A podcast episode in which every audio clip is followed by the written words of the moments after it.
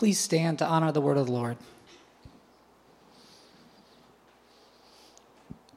When Jesus came to the region of Caesarea Philippi, he asked his disciples, Who do people say the Son of Man is? And they replied, Some say John the Baptist, others say Elijah, and still others Jeremiah or one of the prophets. But what about you? He asked. Who do you say I am? Simon Peter answered, You are the Christ, the Son of the living God. Jesus replied, Blessed are you, Simon, son of Jonah, for this was not revealed to you by man, but by the Father in heaven.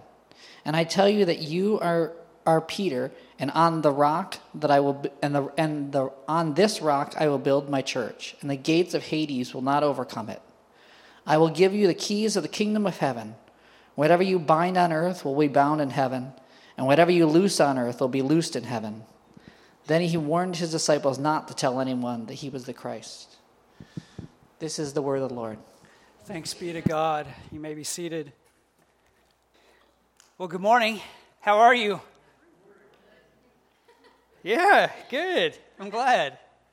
Well, uh, on behalf of uh, my mom, I, I want to say, say thank you for your prayers, your cards, and your calls. She is buoyed by your expressions of love from her Ypsi free community. And yep, she does go to another church, but she loves her Ypsi free community, and she's probably watching right now. Thanks for loving her well.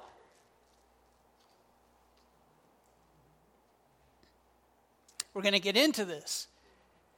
But because you are living out the love of God through action and word and prayer, there is something that transpires beyond this realm.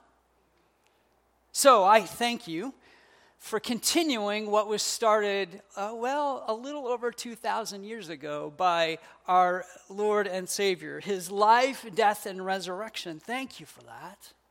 And I know each of you could express the same sentiments to the prayers, encouragements that you get from one another.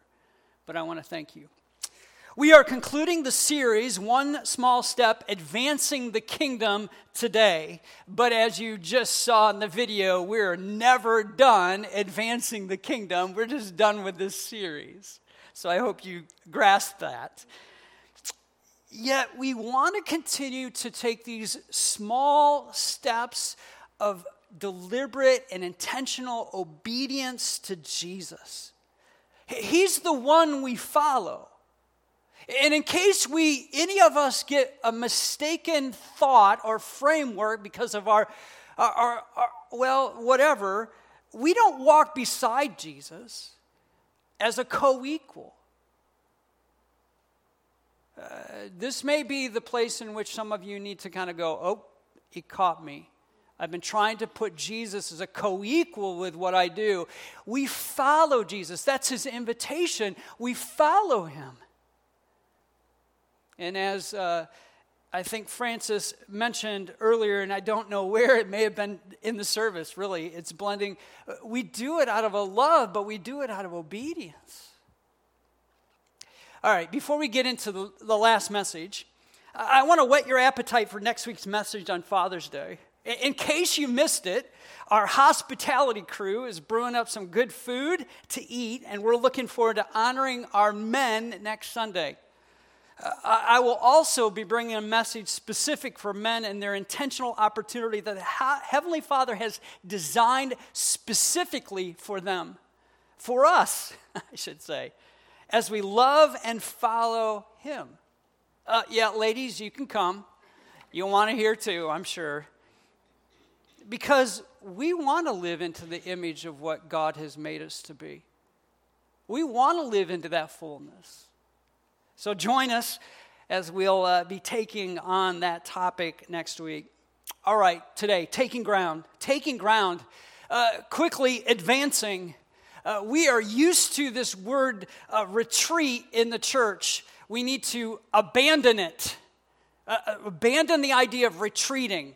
It has no good connotation and it's nothing about Jesus. So, advancing is your next word is your next word. Roman armies would send someone ahead of them to announce the gospel. Did you hear that? The gospel that the new emperor was adding their land to the Roman Empire. Did you hear that word? Gospel. That's not a biblical term, that is a Roman term that the New Testament writers put into the New Testament writings. Gospel.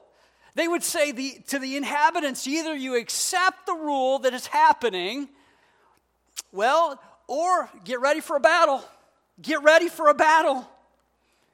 The same word gospel was used by the New Testament, as I said, the, in the New Testament covenant writings regarding the good news. And if you're thinking that it was just by, you know, these men that were putting it into play, sorry, it probably was men. I don't mean to be that way, but that's probably the case. It was the Holy Spirit's guidance to use a word that they would understand.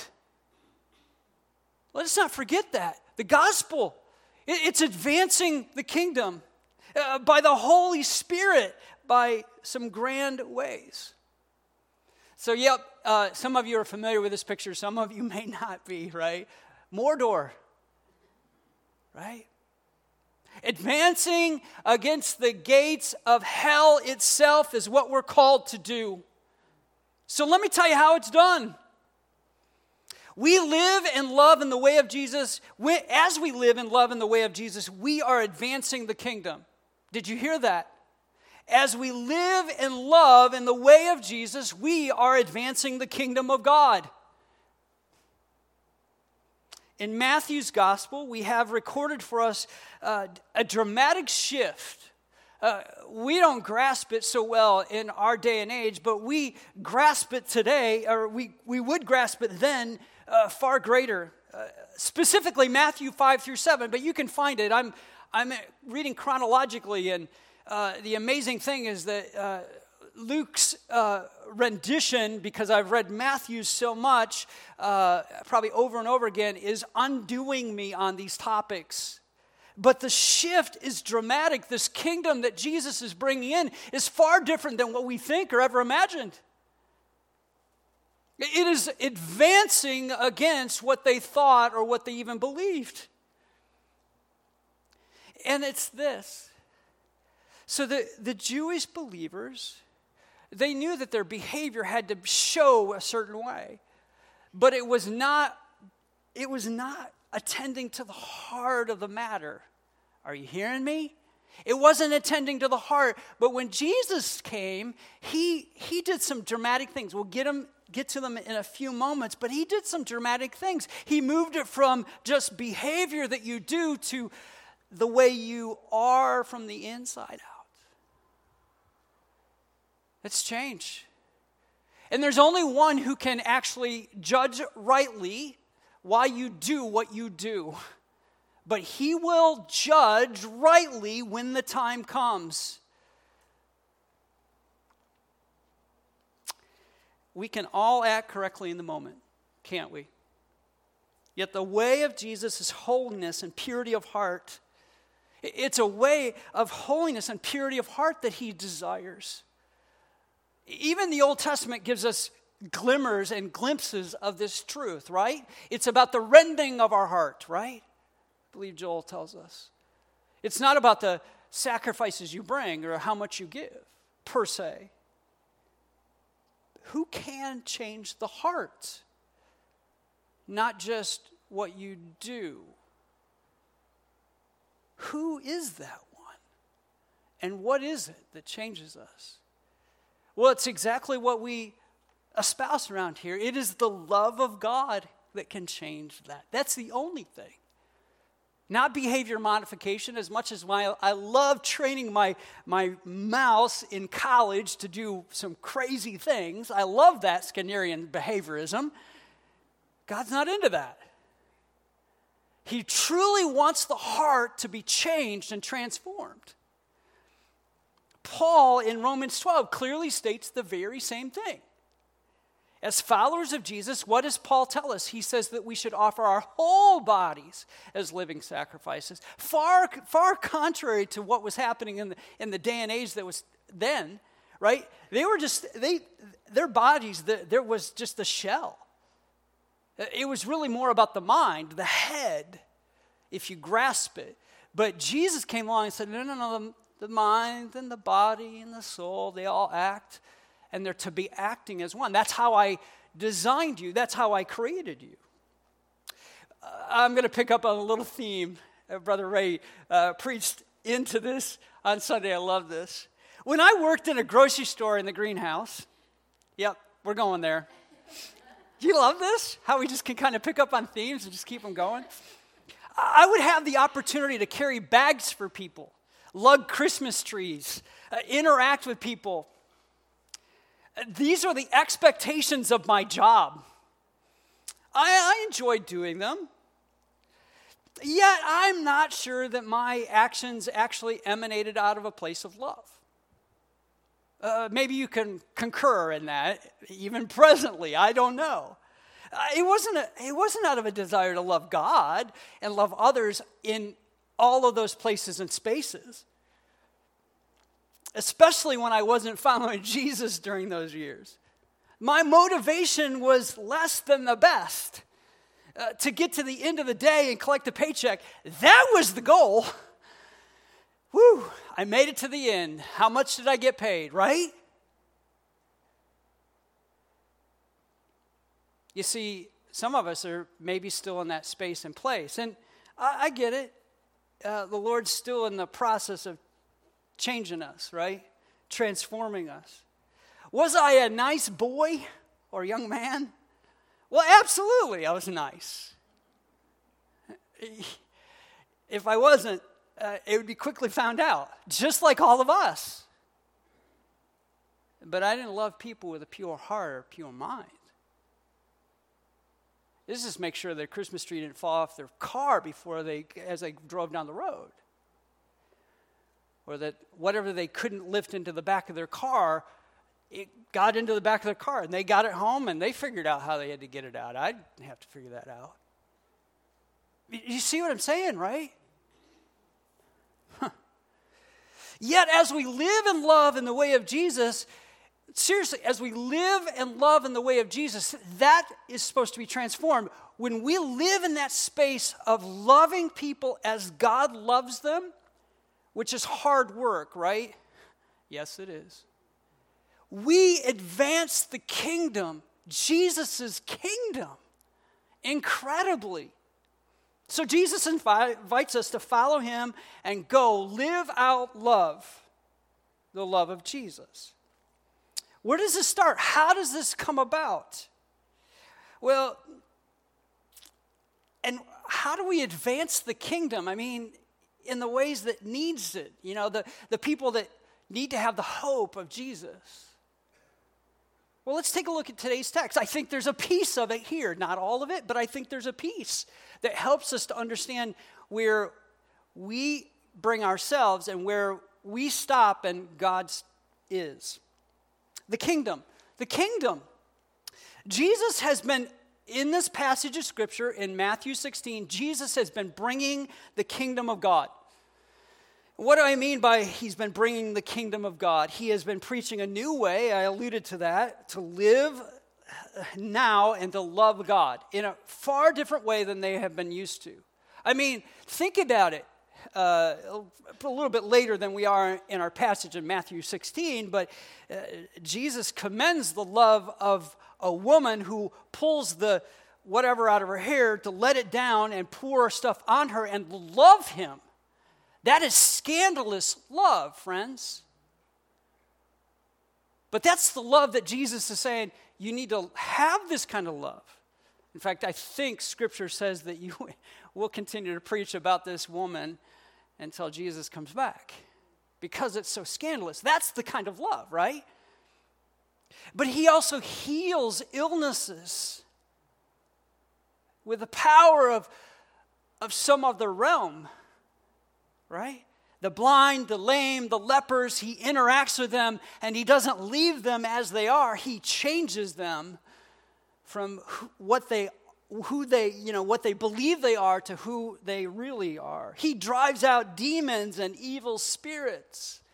This is a whole other realm that, they've kind of played in and around it, but they didn't see the power of this coming. Not only that, but he outright challenged the Pharisees in their own turf. Uh, you know, that's just not cool. But he does. He takes the Hebrew Bible, which we know now they didn't totally grasp then, but it was him in the flesh, and he rearranges it before them so that they would come to a greater fullness of what it meant for them. So he's creating quite a stir. The kingdom is on the march, it is advancing as he moves, talks, whatever Jesus does. Uh, there's a lot of talk that happens when that takes place. You ever had a new boss where you work? Maybe you did or did not care for the last one. Doesn't matter. When the new one comes, let me tell you, uh, you probably don't have water coolers where you're at, but back in the day, they used to have water coolers, you know, and the new boss, whether good or bad, becomes part of the water cooler talk. He's the new, he's the new boss in town, right? You hear stuff like, uh, she's wonderful, or wow, he's tough.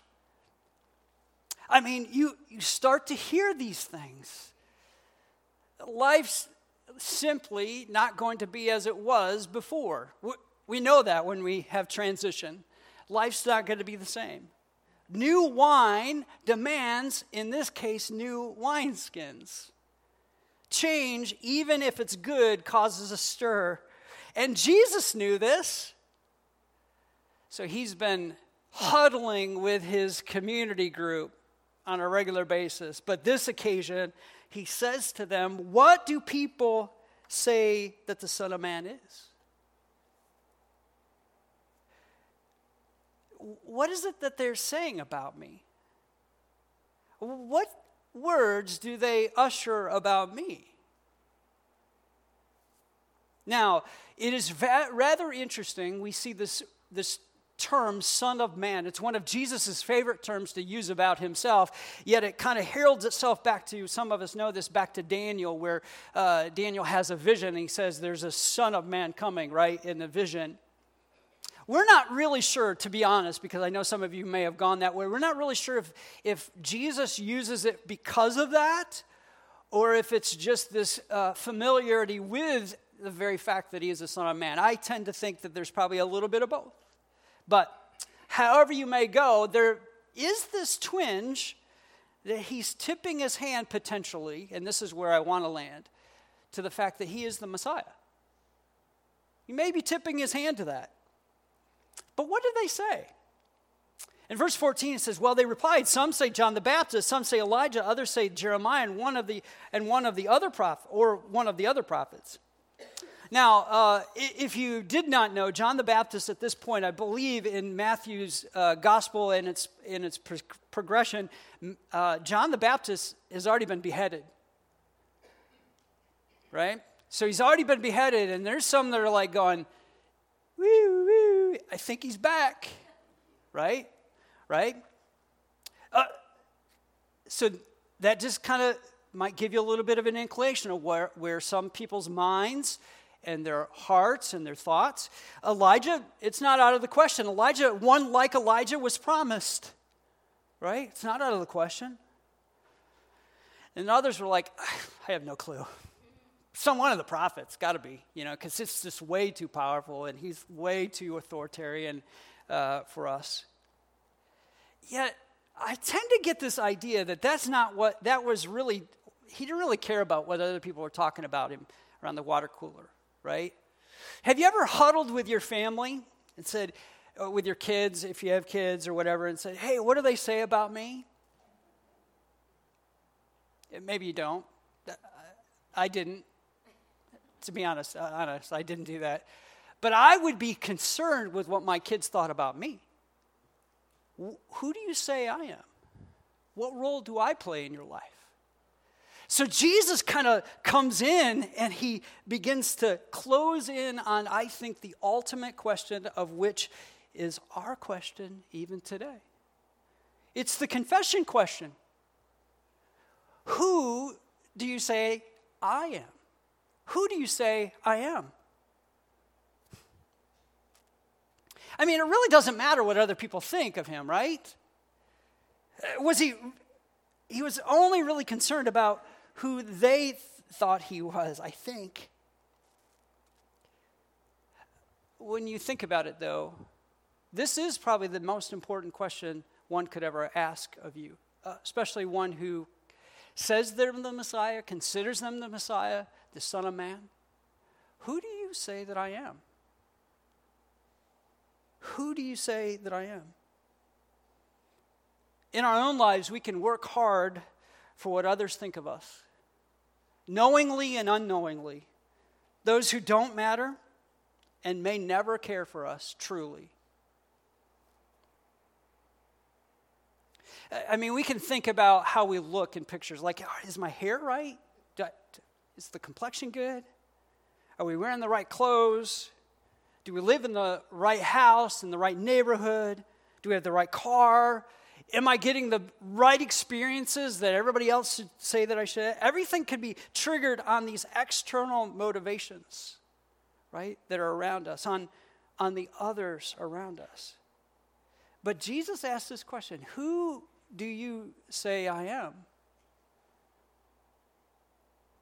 It's at this point that I think Jesus moves past the, uh, you know, he, we have this introduction of the kingdom, and, he, and then he gets this confession, and then he moves us, or moves the group, the community group, these disciples, to another level and another realm, to the supernatural. To the supernatural. Who do you say I am?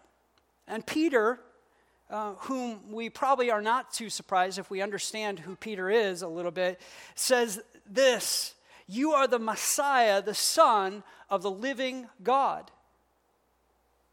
The Son of the living God, which moves us right directly into the supernatural. The supernatural. Peter steps into another realm with his response, one that he may or may not have known that he stepped into, but Jesus in a second we'll make it clear. Remember, Jesus has been bringing the kingdom, this, this other world beyond their realm, uh, beyond their ability, beyond their scope of even conceiving of. This new way of living and loving, it was transcending the ways of the religious rulers of the day.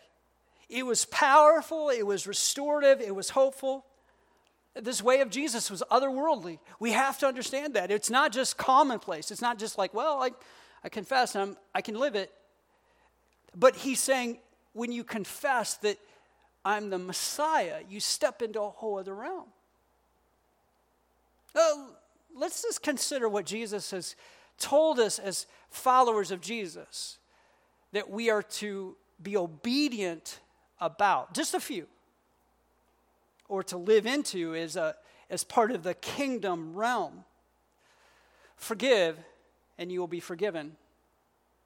Not forgive and uh, forgive and I'll forgive everything. He said, Look, I, I, need, I need you to understand as a child of God, you are called to be obedient and forgive those who wrong you, that trespass against you, that sin against you. And then, conditional, maybe we don't like this, then he says, I'll forgive you, yours. You ever tried to forgive anybody that's harmed you? You're human, right? It's not easy. It is truly otherworldly to live in the place of forgiveness, to look at somebody in whom you're like, you have this maybe deep rooted bitterness at one point in your life, and to love them like Jesus loves them. You can't do that, but Jesus can the supernatural this is what transpires when we when we confess that jesus is lord of our life that he is the messiah. The confession moves us past our realm of what we can do to the realm of what he can do and will do through us if we step confidently and courageously with obedience. Love your enemy. I guess it falls in the same realm but that's a tough one. They had learned that you know they love those who love you Take care of those who love you. How about this one? Lust is equal to adultery, so don't lust. Oh my. Silence falls across the crowd. Rightly so. Jesus can, though. He can move us to the place where we see our brothers, our uh, men as brothers, and women as sisters in a healthy relationship. Uh, he tells us that our yes needs to be yes, and our no needs to be no. How many of us have reneged on those? Absolutely because we attempt to do this on our own power and our own might. But jesus uh, jesus brings this otherworldly realm. He introduces it to us but only at the cross and the empty grave are we able by the holy spirit to live as he called us to live. And we, we have to step into the spirit and keep in step with the spirit.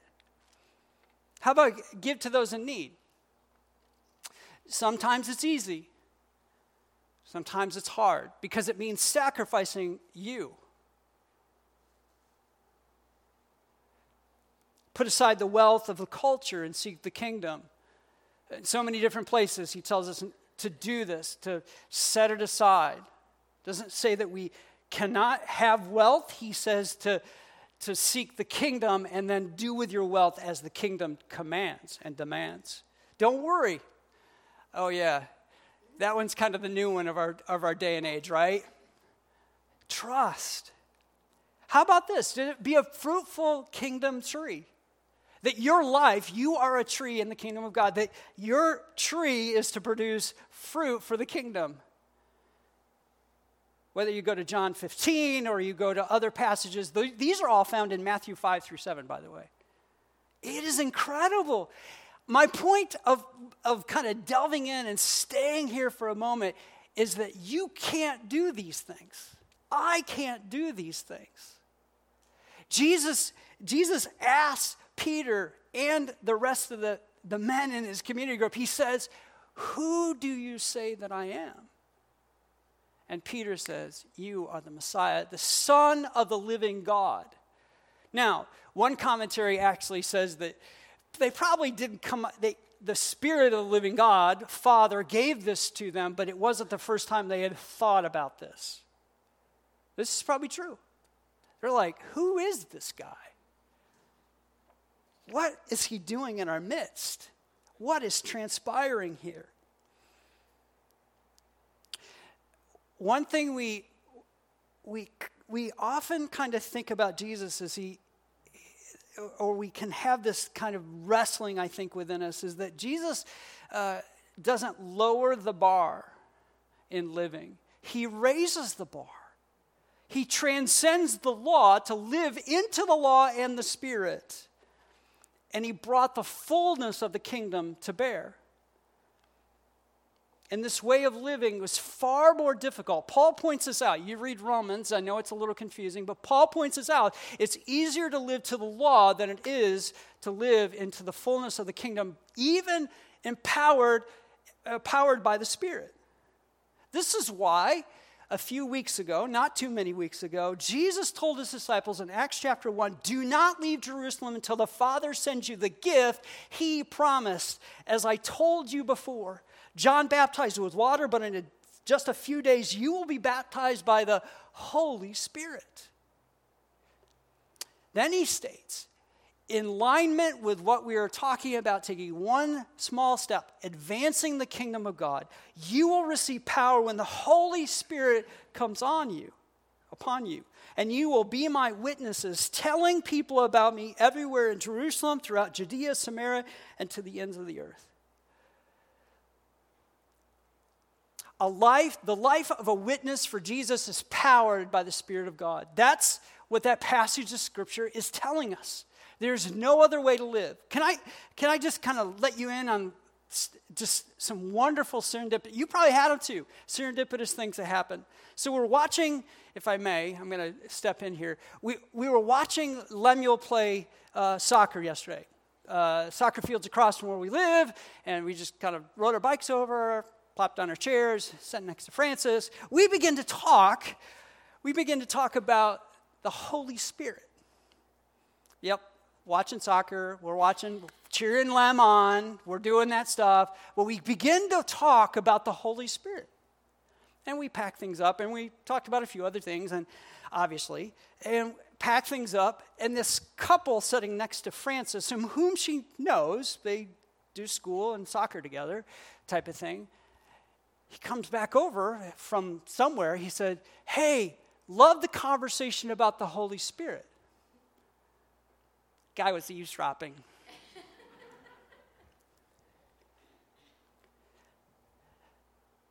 My point is this uh, wonderful correlation uh, and conversation. But we are often fearful of having conversations of blatant, overt kingdom activity and what should happen in and around us. Now, we weren't getting into specifics about behavior or anything like. We were just talking about how the Holy Spirit works and how He moves and how He speaks to us and in some things that uh, you know, reading and that type of thing. I just I find it just wonderfully refreshing that in, in a place and space where we often think there are few and far between people of, of Jesus loving, spirit filled, desiring people, that it happened. It happened at an open house I was at earlier this spring. You know, we got in a conversation. It was, it was during the Asbury revival, and then I may have commented on it then. But we were just like, and found out these people, that, you know, where they live, and they go to holiness camp in Eaton Rapids, and I'm like, what's happening?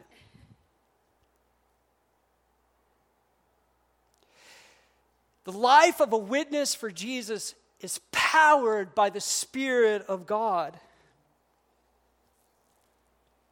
Jesus says to Simon this You are blessed, Simon, son of John, because my Father in heaven has revealed this to you. Do, you did not learn this from any other human being. This came from the Spirit of God. This came from the, the, the, the resource room, the gift room of heaven to you. Isn't that wonderful? So, some of those crazy thoughts, uh, conversation pieces you want to have with somebody else, can I just tell you? Uh, take a chance, embark on it. What do you, you have nothing to lose? You really don't. I know this was a safe place for Peter, but I think that Jesus, God, in his great goodness to us, wants to give us these gifts that allow us to see the flourishing of the kingdom. And he implants them in our minds.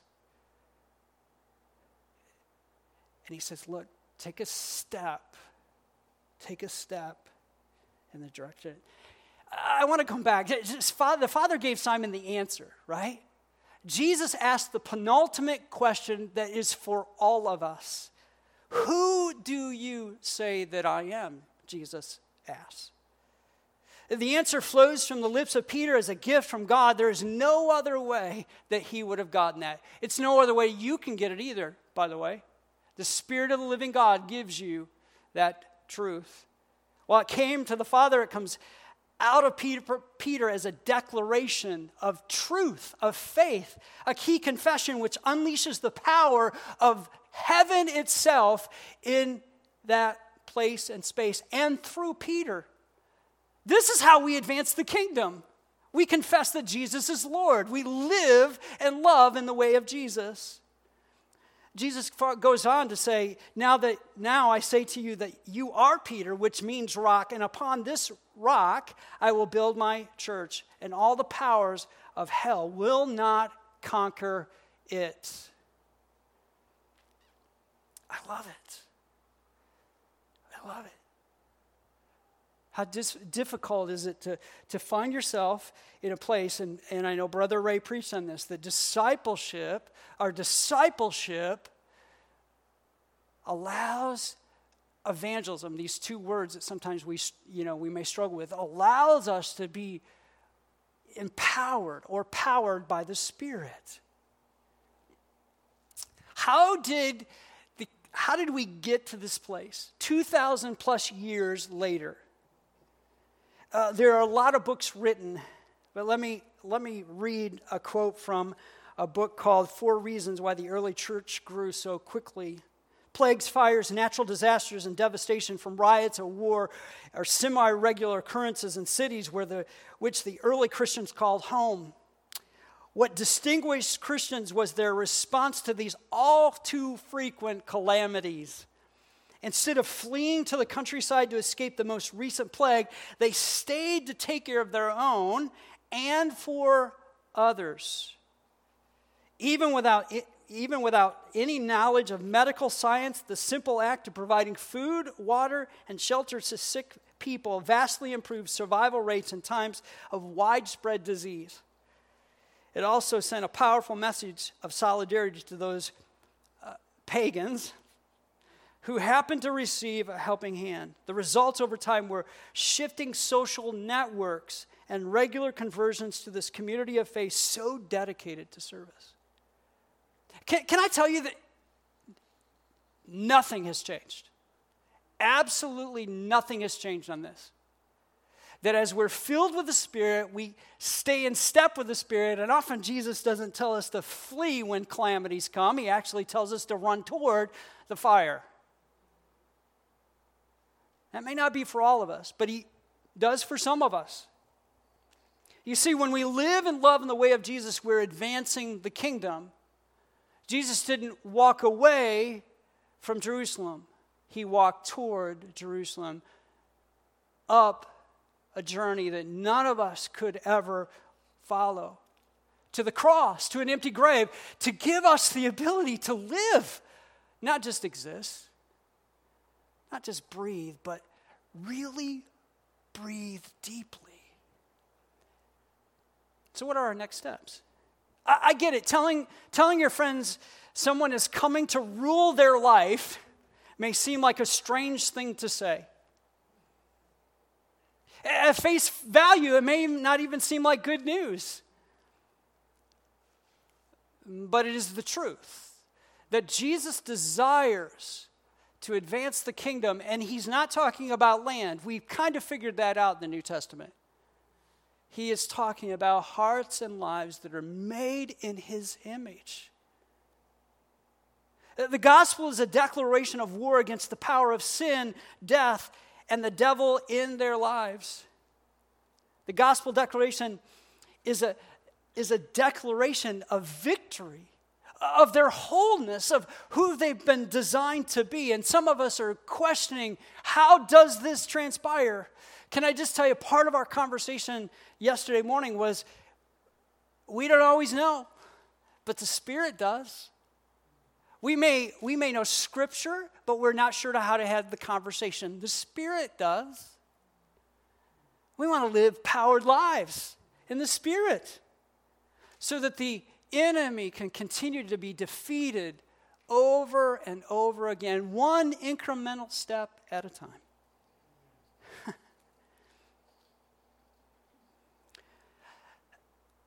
I, I understand that it may seem like it's characteristic of other kindnesses around the world. But I hope you've grasped before we move on to our end and the last song that the change is that Jesus knows the difference in your heart. You see, we can do kindness all day long, but Jesus knows our heart and why we do the kindnesses we do. And we can have neighbors around us who are kind, and we want them to be kind. We'd rather have them be kind than mean, right? But somewhere along the line, Jesus in his and God the Father in his omnipotence will take that all into account. And our motivation is out of a love, a love for God and for others, all others around us. So let me give you just three simple ways that I think that uh, one, uh, that we can advance the kingdom one step at a time. You're going to get tired of this. I get it. But can I just tell you the table is one of the best ways to advance the kingdom? Uh, the table, whether you have a picnic or you go for a walk or you have a coffee with somebody, taking the time to see somebody as they are, not controlling the conversation, but letting them speak from their heart and allow the Spirit to move into those places. It is one of the grand places and spaces that, that the kingdom comes alive. Uh, just take a journey through the book of Luke and see how many times Jesus had a meal with somebody and their lives were changed. Their lives were transformed. Seriously. It's just a wonderful thing, and it's not too difficult. So, can I tell you, we have two new neighbors in our neighborhood. Already said hi to both of them. Do you see what I'm saying? We, we just we don't have to control the conversation. The Spirit controls the conversation. The Holy Spirit is in control as we surrender ourselves to His work that is already happening. You're not bringing the work, He's already leading the way.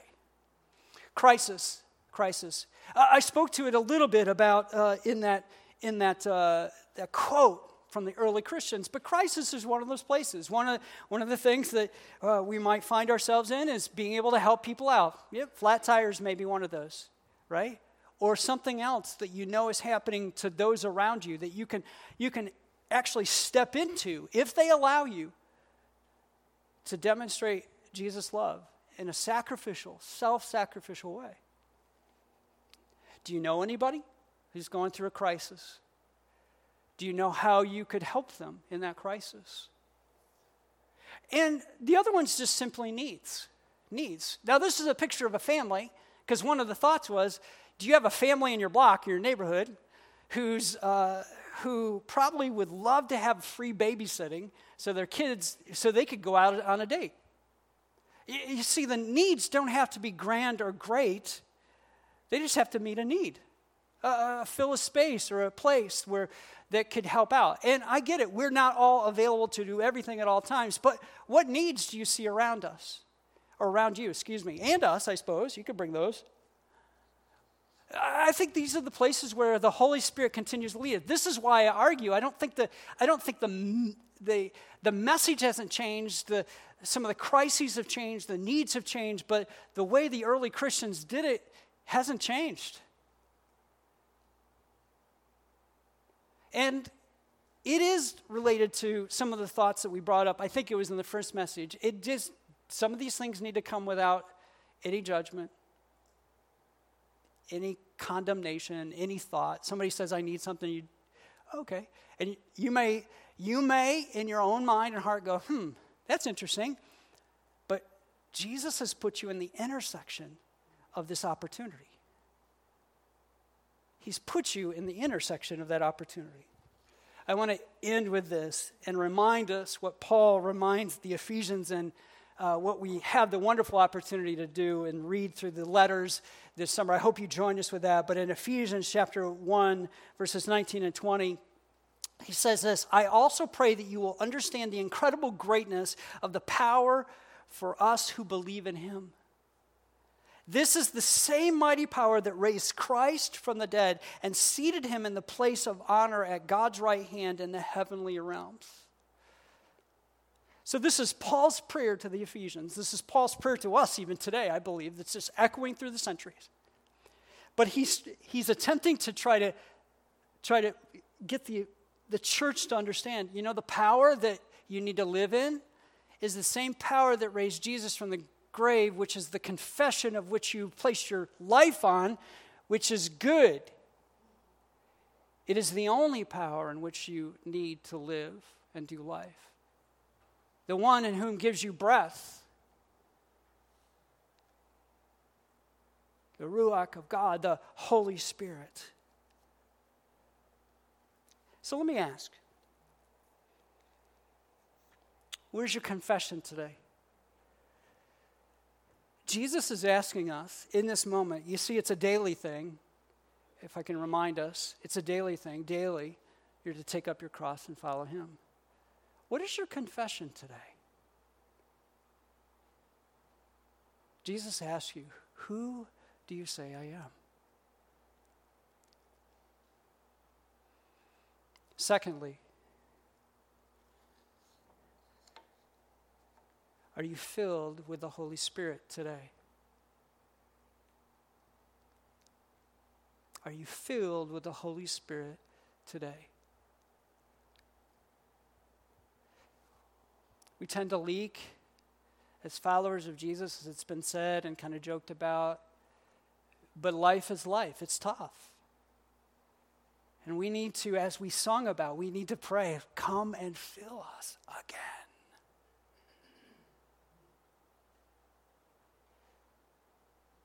So, the question that Spirit's putting before us this morning is Jesus is asking, Who do you say I am? Are you filled with the Spirit? Let's pray. Well, Heavenly Father, I thank you.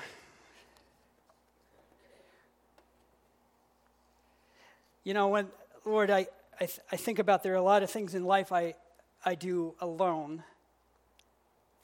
And I often um, would rather do them alone without the assistance of others to kind of have this. Uh, this ability to say that I, I did it, that I can do it. But I have to confess, Lord, even, even as I, I enjoy those places where being by myself or being alone or I think I had these thoughts, I mean, all of that is so arrogant, so prideful.